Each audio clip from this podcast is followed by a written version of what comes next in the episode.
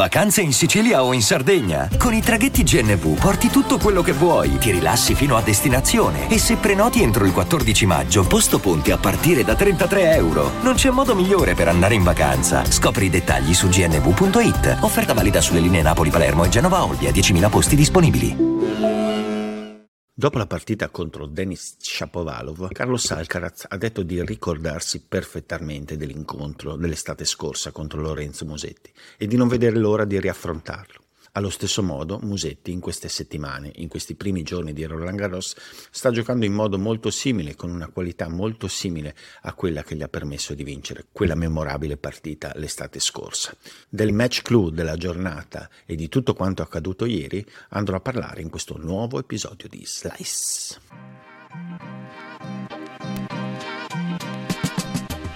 Cambiamento d'ordine nell'usuale scaletta della puntata, partendo dalla partita di oggi, perché l'interesse verso la, la sfida fra Carlos Alcaraz e Lorenzo Musetti è sicuramente altissimo. Ma che partita ci aspetta? Beh, per riuscire a capirlo, sicuramente un punto di riferimento è il precedente dell'anno scorso ad Amburgo, una partita in cui Musetti in un certo senso sorprese Alcaraz, riuscì a uscire eh, da un momento di difficoltà, completando un percorso di gran livello ad Amburgo, vincendo un torneo che gli, gli conferiva uno status diverso, perché insomma in quel momento Alcaraz era sicuramente uno dei giocatori già più, più caldi e, e, e, più forti già del circuito. Quindi una partita che simbolicamente è stata importante, è stata una sorta di crocevia, soprattutto eh, per il percorso poi di Musetti nei mesi successivi, ed è stato sicuramente un incontro importante per Alcaraz, eh, che immaginiamo nell'approcciarsi alla partita di oggi abbia analizzato quanto accaduto, quanto accaduto a Hamburgo. E cos'è accaduto ad Hamburgo? Ad Hamburgo il match è stato abbastanza atipico per essere giocato sulla terra battuta. Un incontro dominato dai servizi con pochi break, con delle percentuali molto alte di vittoria nei punti di servizio da parte di entrambi i giocatori, soprattutto di Musetti che ha vinto quasi l'80% dei punti con le prime, e però con questa incidenza del servizio è stata sicuramente una traccia importante, ma non la sola. Eh, Musetti in quella partita ha sperimentato in modo molto molto efficace, molto deciso l'idea di rispondere, di giocare traiettorie immediatamente molto alte e soprattutto col rovescio per impedire l'attacco lineare, l'aggressività lineare ad Alcaraz. E ha funzionato, Alcaraz ha giocato un incontro abbastanza caotico e confuso, eh, è andato a sprazzi e soprattutto nel terzo set è stato messo decisamente sotto da un Musetti che proprio nel finale dell'incontro è riuscito a fare un'altra cosa estremamente bene, ovvero la combinazione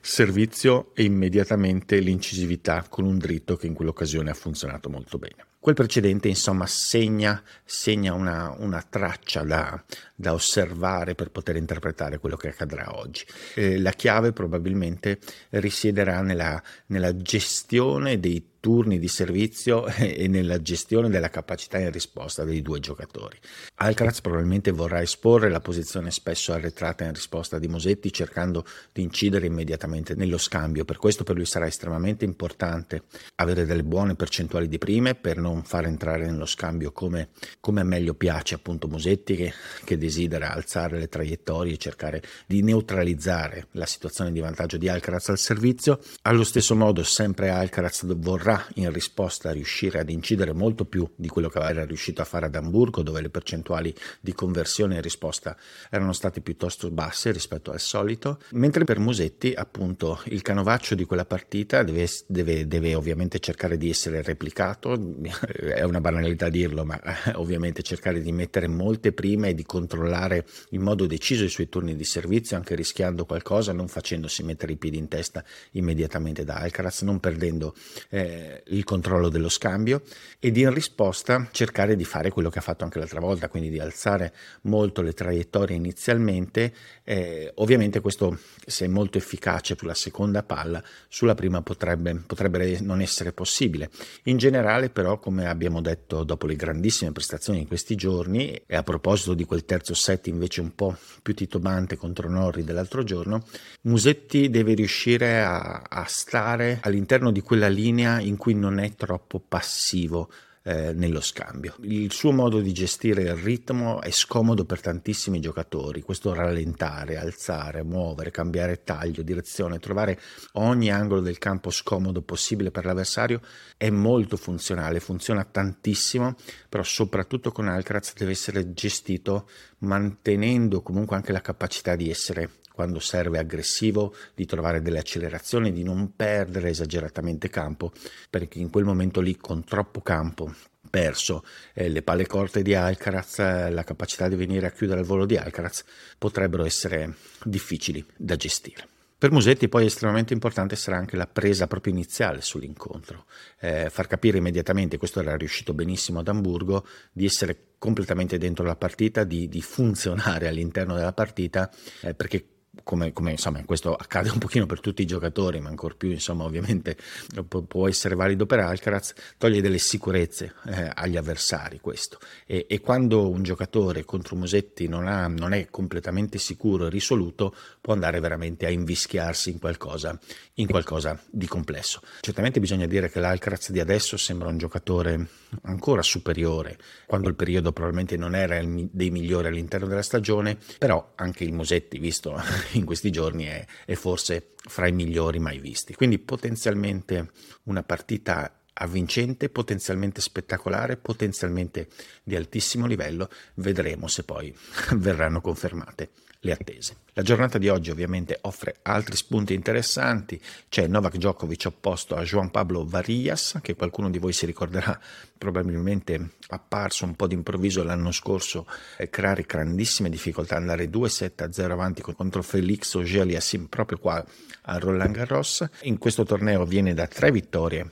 al quinto, due delle quali rimontando due set. Personalmente non sono riuscito a vederlo eh, in questi giorni, però è un giocatore sicuramente che sulla terra rossa può dare fastidio, aveva dato molto fastidio anche a Lorenzo Musetti a inizio stagione, diciamo nel tour sudamericano di Musetti. In generale è un avversario comunque da prendere con le molle per Djokovic, perché eh, battere il giovane cinese molto promettente Shang recuperandogli due set, battere Bautista Agut recuperandogli due set battere al quinto Uber Turkaz sicuramente rappresenta un percorso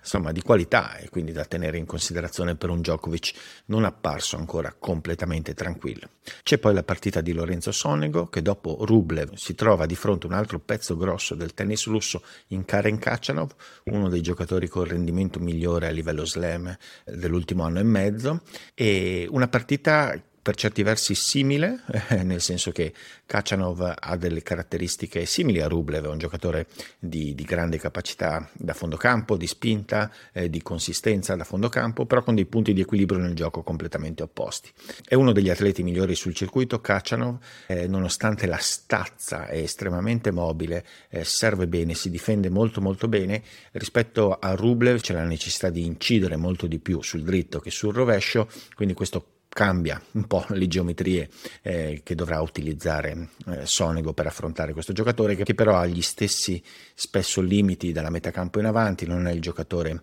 che riesce a essere più, più abile nel, nell'andare a concretizzare e raccogliere il gioco davanti, insomma una partita complessa più o meno allo stesso modo eh, di quella che era con Rublev e quindi con delle possibilità e ovviamente anche con delle grandi difficoltà da affrontare. Vedremo, sono, sono abbastanza curioso di come approccerà appunto tatticamente questa partita a differenza di quella di Rublev visti a punti di equilibrio diversi del suo avversario. Passando al femminile mi sono segnate altre tre partite, una riguarda Anastasia Pavluchenkova, reduce da un infortunio eh, ma nuovamente competitiva, sta dimostrando in questo Roland Garros di essere competitiva, si trova di fronte a Elise Mertens che è una sorta sempre di termometro della forma di una giocatrice, soprattutto a questo punto dei tornei slam. Eh, la curiosità è vedere effettivamente che grado di competitività può portare Pavlyuchenkova perché dopo tanto tempo lontano dai campi anche a livello di resistenza all'interno del, del, torneo ovviamente ci sono delle incognite. C'è poi il match di cartello anche purtroppo dal punto di vista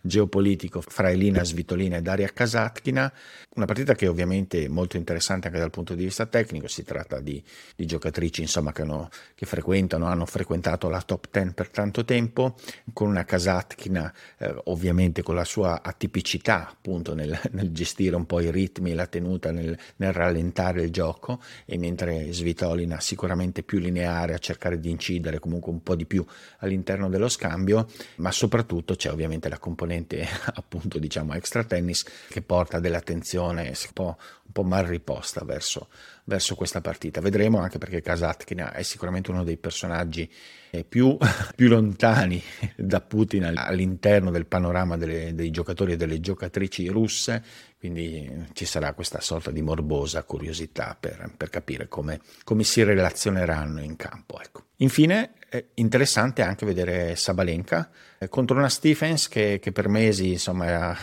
alle volte sembra essere completamente fuori dal circuito, perde a destra e a manca senza, senza darsi quasi possibilità, perché sembra proprio l'attitudine, sembra non esserci, l'attitudine minima sembra non esserci per competere. Cioè, in questo inizio Roland Garros sta giocando bene, quando gioca bene Stephens è sempre insidiosa, eh, vediamo, potrebbe essere una partita più complicata di quello che, che si direbbe per, per Sabalenka. Net, single service. 15 love.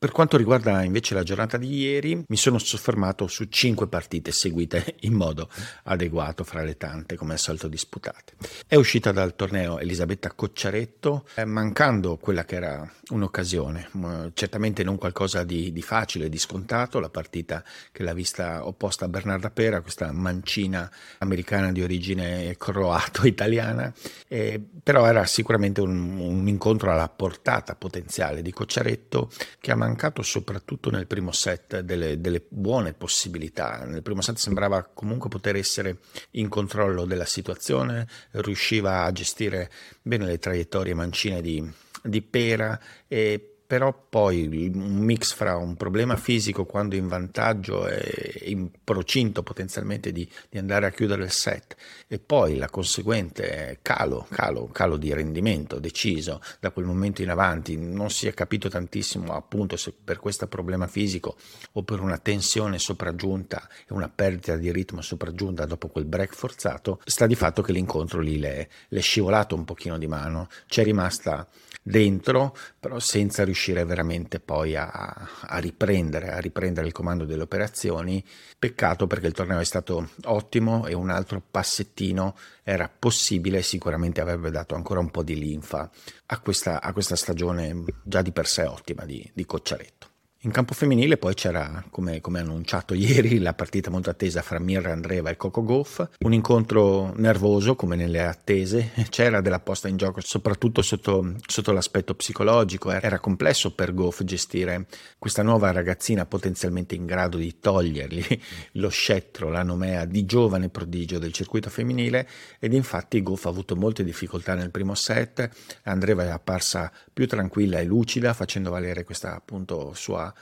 abilità comunque nel, nel, muovere, nel leggere il gioco anche se a basso ritmo, Goff in preda un po' alla tensione, anche a, alle difficoltà proprio di, di, coordinazione sul lato del dritto, a, a, un po' di frenesia esecutiva, al tentativo di incidere molto presto nello scambio, poche volte è andato a buon fine, si è complicata un set che poi è andata addirittura a perdere al tiebreak. E da, da quel momento in avanti, un po' inaspettatamente, la partita è però girata completamente. Goff è, è salita decisamente in controllo dell'operazione, situazioni, con un po' più di pazienza e di ordine,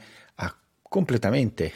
eh, dominato i due set restanti con Andreva nervosa e anche un po' sfiduciata, abbastanza incomprensibilmente, non fosse per la sua giovane età, eh, che non è mai riuscita poi a rientrare in partita, ha preso un parziale anche abbastanza netto nei due set successivi. Interessante anche a fine giornata è stato l'incontro fra fra Ons Jabor e Olga Danilovic, la figlia del, dell'ex giocatore, straordinario giocatore di pallacanestro della Virtus Bologna, fra le altre. Con Jabor anche lei in difficoltà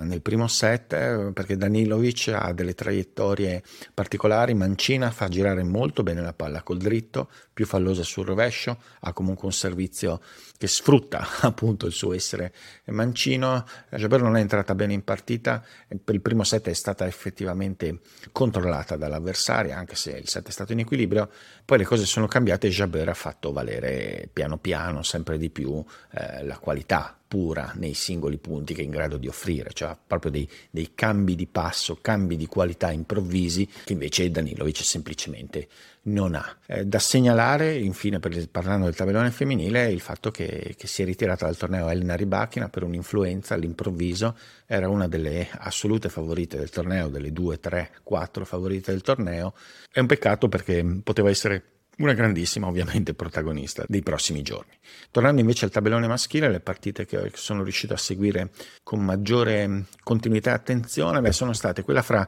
Nishioka e Seibo Twill, con il giapponese che è riuscito a venire fuori da un'autentica battaglia e da ampi tratti di partita dove è sembrato abbastanza in balia dalla maggiore potenza del giocatore brasiliano, che però poi si è sciolto in modo completo nel, nei primi game del quinto set e Nishioka ha fatto valere ancora una volta questa sua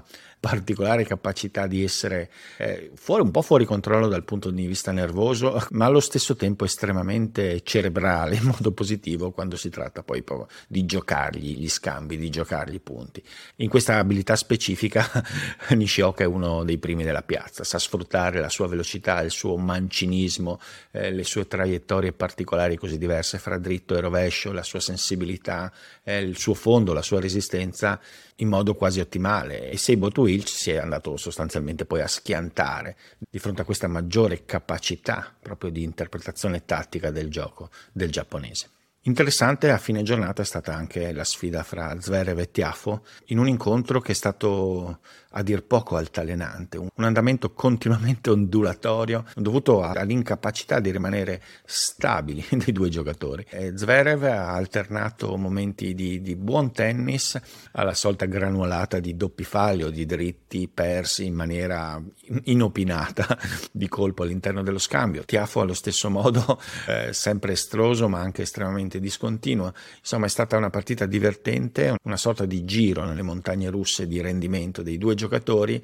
e, e Zverev che ne viene fuori poi alla fine al tiebreak del quarto set, recuperando anche da una situazione di svantaggio nel quarto che sembrava eh, decisiva poi per portare la partita a, al quinto, mostrando una qualità se non altro che gli va riconosciuta anche in questo momento di difficoltà e che ha sempre avuto, una certa capacità di rimanere presente all'interno delle partite anche quando gioca estremamente male. Ho sempre detto che la gestione della frustrazione è qualcosa di importante, alcuni aspetti del gioco che, che portano a frustrazione, immagino per Zverev, penso alla quantità di pifalli, a sto dritto che non riesce a regolarsi, ai pastrocci sotto rete, sempre presenti e ieri presenti nella partita, però non gli hanno fatto perdere completamente la sua presenza dentro l'incontro. E questa è una qualità, è una qualità perché appunto anche in situazioni decisamente avverse o tutt'altro che ottimali magari si cava fuori un risultato come questo. Certamente dal punto di vista tecnico mi pare che ci sia parecchio ancora da lavorare, soprattutto nel caso